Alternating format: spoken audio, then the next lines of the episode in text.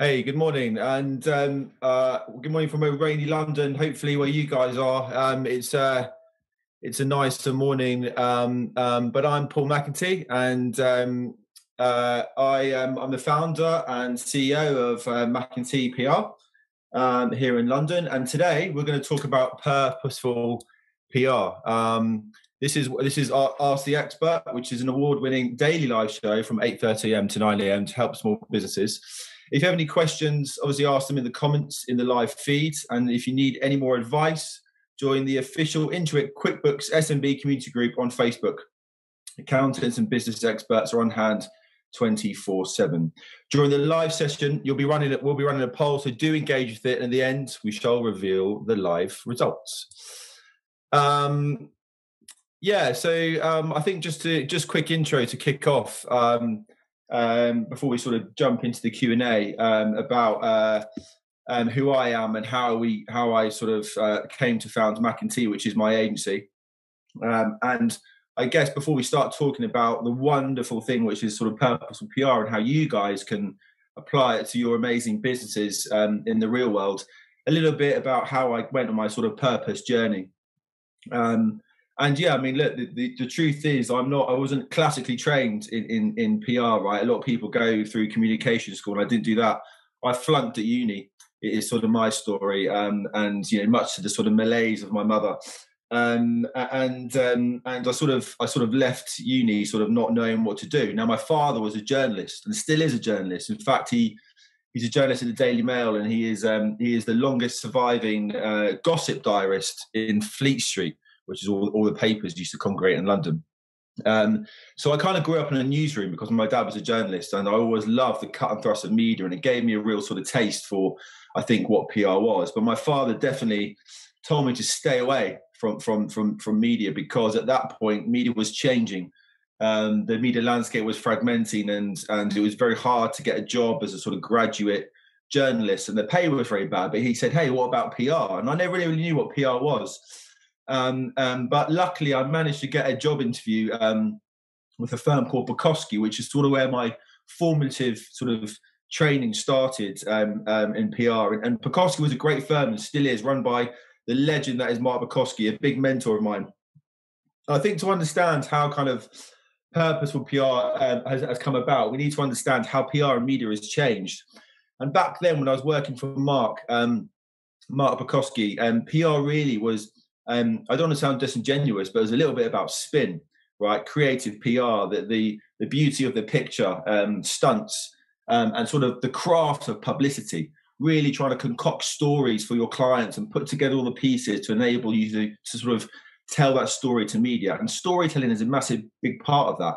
Um, you know, I'll give you a very quick example of how how it worked in those days.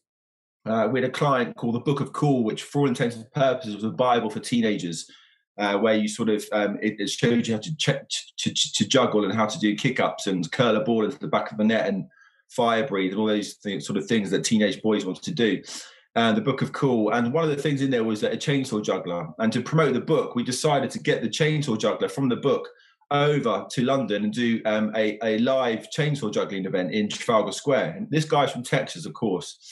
Um, and we invited him we invited him over ostensibly we invited him over and managed to get him banned from performing in Trafalgar Square.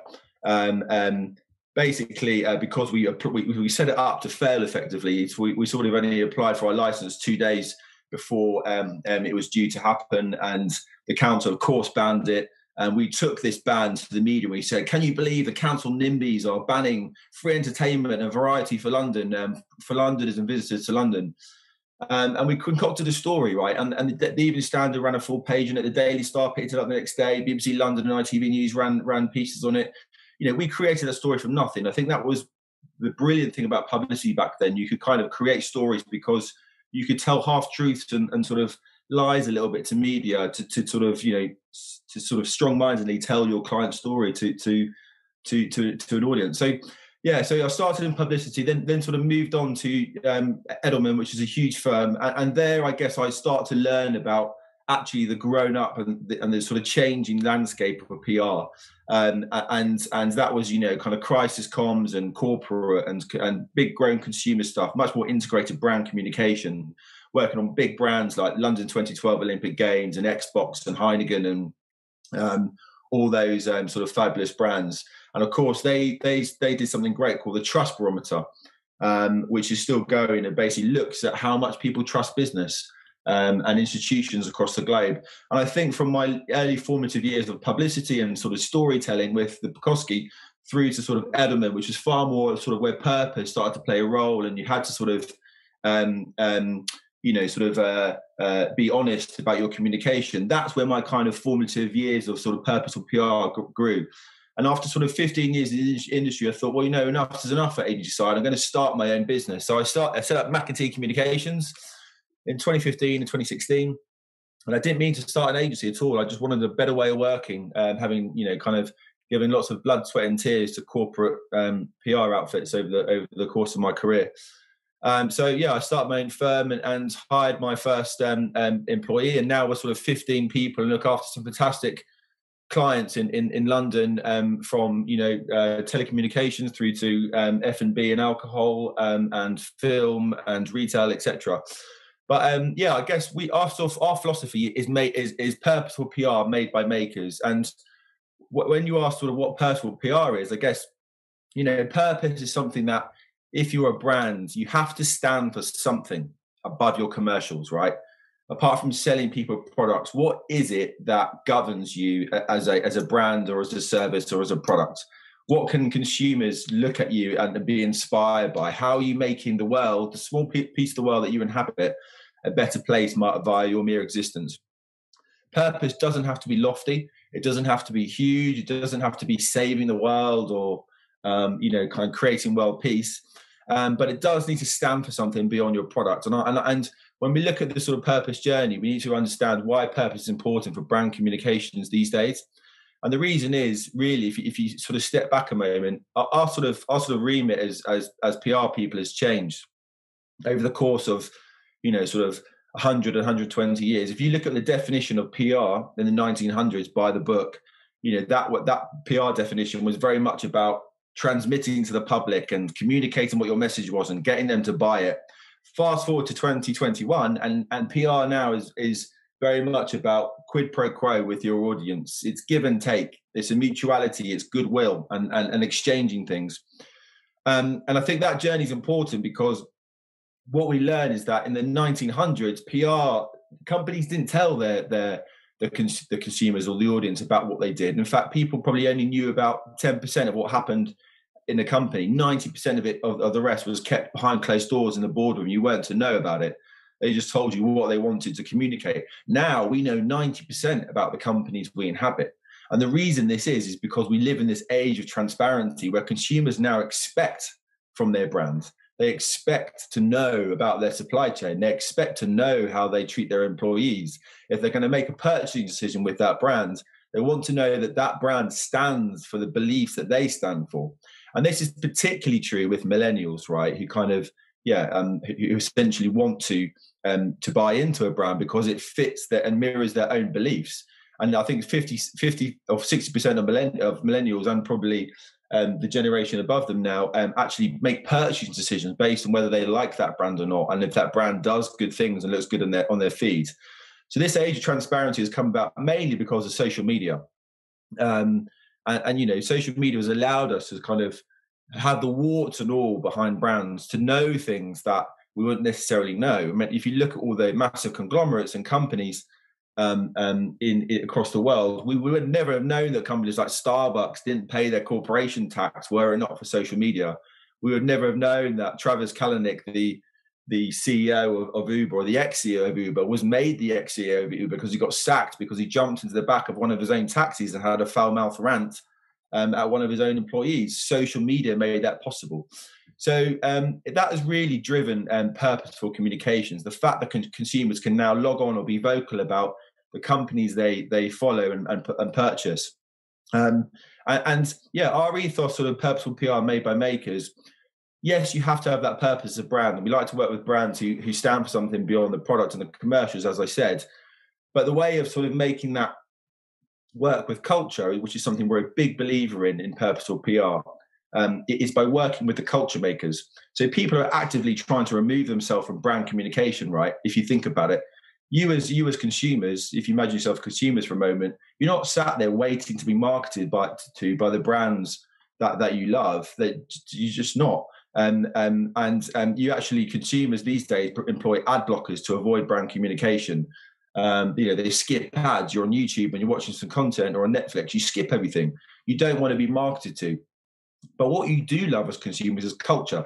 So culture is very, very important to, to, tell your story, and that's something hopefully we'll get some questions on today, and we can talk about. Because if you've got a purpose, you've got to dip into the passion point of, of your audience. And I think if I've learned nothing else in the sort of 20 years um, of doing brand communication, is that um, purposeful work, how to create purposeful work, is driven by two things. One, find an enemy or attention for your brand. Um, and two and two um, align your product credentials with culture um, and, and, you know the, the, first bit you know finding the enemy or attention the way you arrive at your purpose like any great story that you tell any great yarn any great narrative it, it always has a good guy and a bad guy a protagonist and an enemy attention there so find that enemy and that tension and use it to help story tell what your brand does and then you must use culture because, like I say, people aren't waiting, sitting there waiting to be marketed to by brands. So if you align yourself with their passion points, things they do care about, it could be cooking, it could be sustainability, it could be a host of other things, then you will have a Trojan horse to tell your story. Um, and at McEntee, this is something we've sort of done countless times, the brands we worked with. Um, and um, um and it really forges a, a really a good sort of framework to enable um, us to tell creative stories that land with media and that have purpose at the heart. So I think I'm at I'm done on my 10 minutes. So yeah, we've got some nice questions coming in. I'm just going to read them out and then um, love to give you guys some some good responses. Uh, so this is from Andy at Instagram uh, via DM. Thank you, um, Andy. Uh, so Andy, you're a final year student studying PR and communications. Congratulations, a noble cause. And what is some advice you would give um, you when looking for jobs in this field after graduating? Yeah, I mean, look, that's that's a great question, and and um, I think um, it's never been tougher at the moment, right, to cut through. Um, I, I, remember when I start, I, I, sort of started out in my um, career, and, and luckily I, I, got that, I landed that job at Borkowski.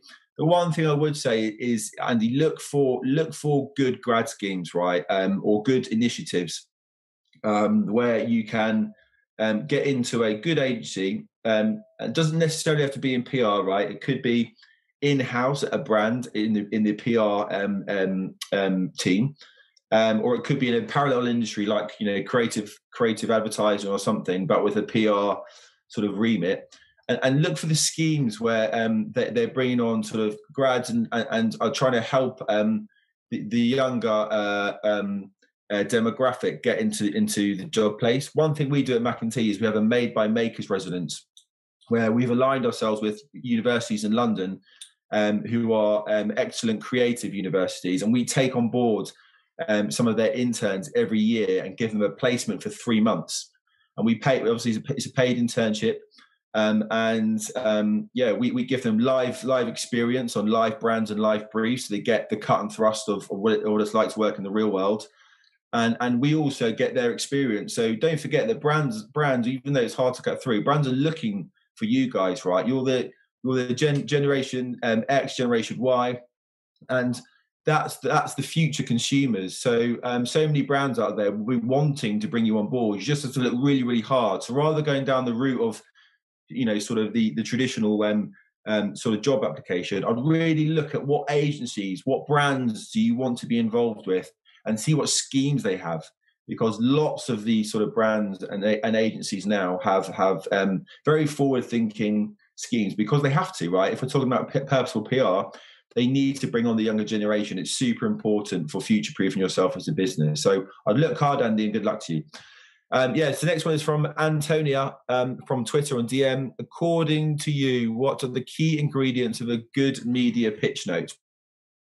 it's very funny. I've seen a lot of stuff on social media about this recently from um, some big, big media names who have been taken aback by um, um, young PRs emailing them with niceties at the start.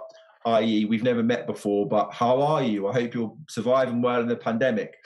And they've been um, they've been called out for um, unnecessary niceties, which I think is a bad thing. And actually, these these these these people, these notable faces on Twitter who've been doing this, have actually been slapped down by other people in the industry who say it's a bit mean to to say that they shouldn't do that. So, look, niceties always start right. I think sorry, niceties at the start always help we should never forget that you're communicating with a human, even if you've never met them before, and even though it's it's on it's on a, a digital um, um, piece of software. Um, but yeah, be nice and be succinct. Get to the point very quickly. Um, I think you know elevator pitches are, are, the best, right? If you can nail your pitch or even your business idea or whatever it is in 30 seconds, that's usually beneficial. So when when concocting a, an email to journalists, be nice, but don't be over lushy and just be very succinct and direct um, in your approach to them. Um, I think, yeah, get to the point very quickly, land what it is, and do it via bullet so it's very readable. Because journalists live in a scrolling world, as we all do. Um, and a scary fact for you is that the Channel Five news editor, um, one of the main terrestrial channels here in the in the in the UK, gets 465 emails in his inbox every morning, which he deletes because they're automated emails from um, from PR people who set press releases to go in the morning, um, um, and they're automated and faceless. So to cut through those, Antonio, what I would say to you is be human, be succinct, use bullets, and get to your point very quickly, and then get off that journalist journalist email because they'll have another email to get onto. Um, so I hope that helps. Uh, okay, next question. Ken from Facebook Messenger. Is getting publicity in the media possible for small businesses. I don't have the budgets to hire an agency. Yeah, I mean, look, this is something um, that is always a challenge for small businesses. Um, um, um, you know, not having the sort of funds in order to compete, which with much bigger um, businesses. Look, I guess um, Ken, I guess the thing I don't know, obviously, uh, what your business is, so it's sort of hard to give you any sort of direct advice. But obviously, we have to assume you've got a great product, right? the one thing we've heard from consumers is that um, even before you market, just make sure your product is great, right? And as PR people, that's something we really look for. Is the is the product good? Is the service as best it can be? And if it is, then you have the building blocks. Um, yeah, I mean, look, I'll be smart. I talked about culture, right? Um, have you thought about how you tell your story via culture, whatever business you are you are in? I'd imagine there's a halo of sort of cultural interests that sit above it. You know, if you're in coffee, um, that that could be um, you know the aromas or the senses, um, because coffee is very sensual. Um, I'd look at what your business is, and I'd look at the sort of um, sort of uh, yeah, sort of a, available culture opportunities around you to in order to tell that story, um, and sort of try and create sort of try and land your product in that. So try and create stories which resonate with those with those those consumers. So, for instance, if it is coffee, let's say, just say, for instance, you know, and you're not cutting through on I've got the best coffee in the world, and that's not cutting it. You know, can you can you change tack to say I've got the best smelling coffee in the world? You know, I've got an expert to come in and, and he smelt it and he smelt a million coffees and he said this is the aroma that really tantalizes customers' taste buds. You know, bad idea, but you know, you get the point. Um, so good luck to you, Ken. Next one um, is Jackie um, from Instagram DM. How do you think the role of marketing, communication, and PR will change in the immediate future? Um, hmm.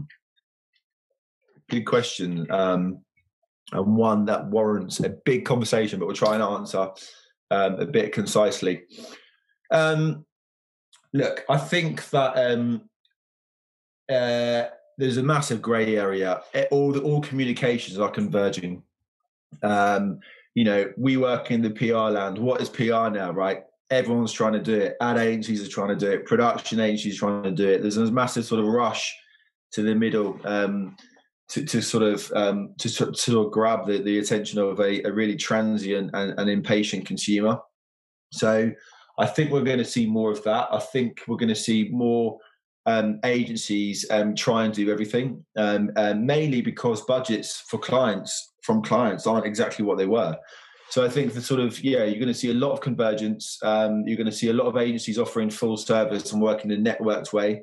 Um, a lot of big agencies these days have a core team of, of um, experts who deliver the day to day, and then all the ancillary services they offer are via network people, i.e., people who aren't on the payroll.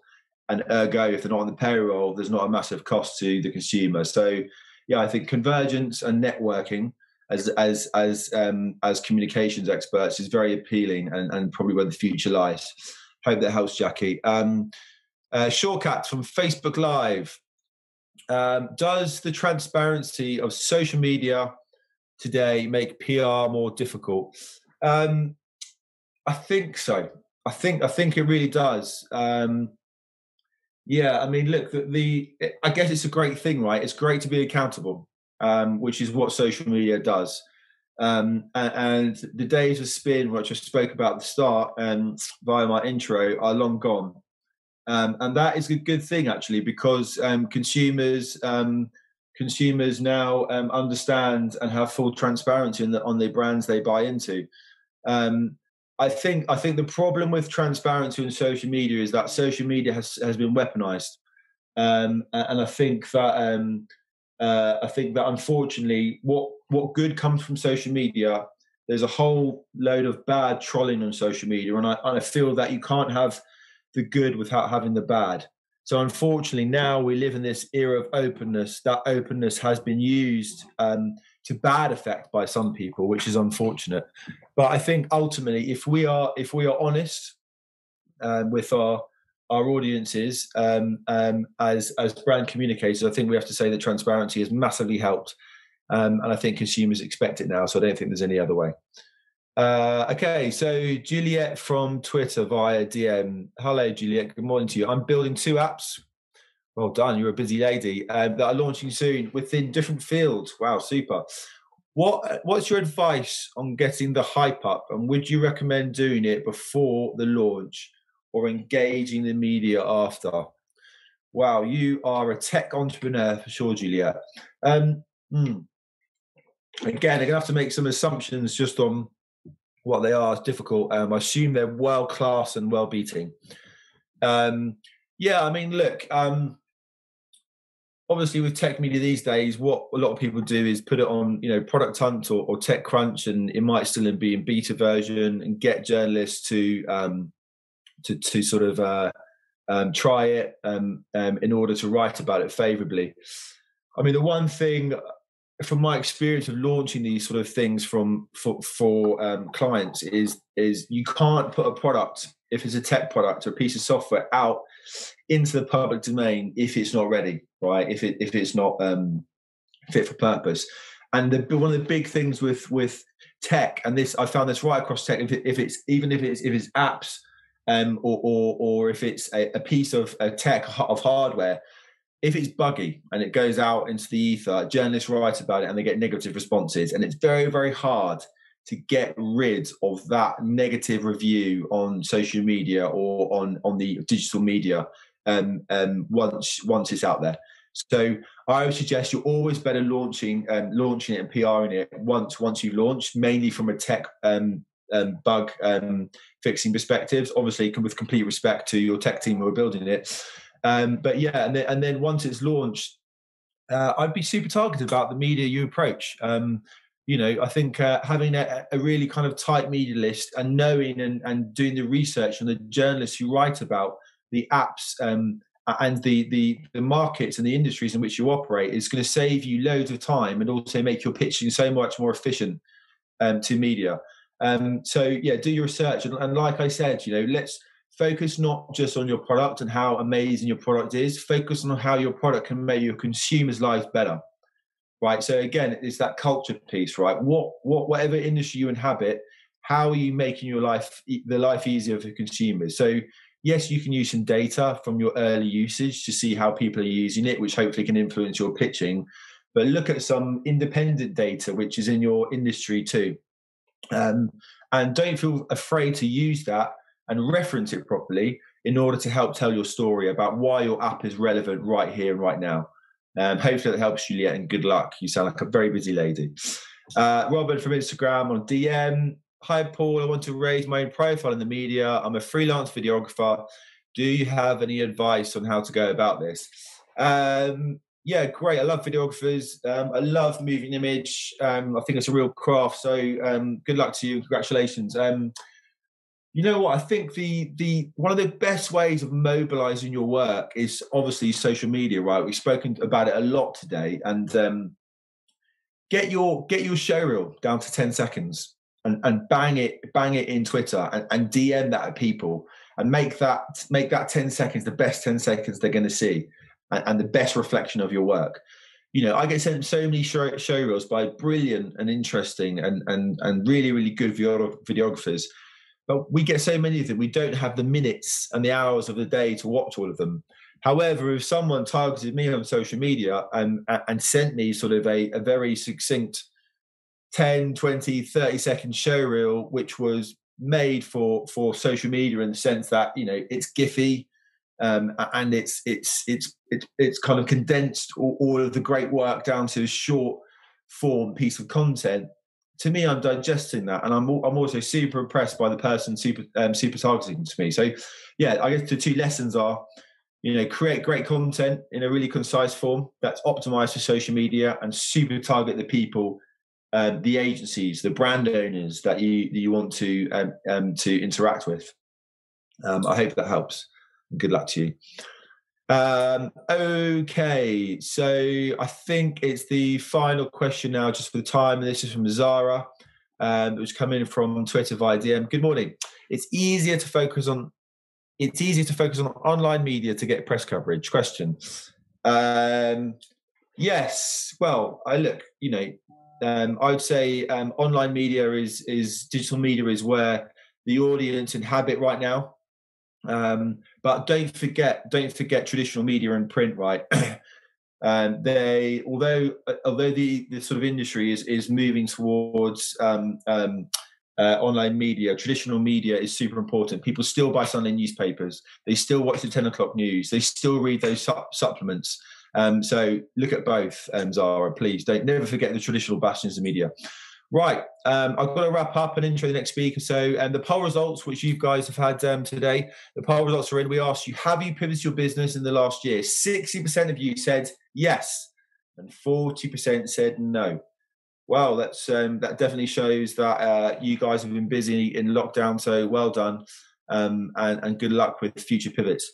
So, yeah, that brings us to an end. Thank you all for tuning in. If you want to get into contact with me, you can send me an email on paul at mcandt.co.uk. That's M C A N D T.co.uk. Um, coming up and Ask the Expert tomorrow is Sean Goldsmith, who is a special advisor to the franchise industry and helps brands to redevelop their sales and operational structures so they can be more profitable and better equipped to help franchisees flourish. Tune in tomorrow to learn how to franchise your business don't forget to join the official Intuit QuickBooks SMB group on Facebook and also register for QuickBooks Connect. You can find the link in the comments. Have a good day, everyone. Thanks for tuning in.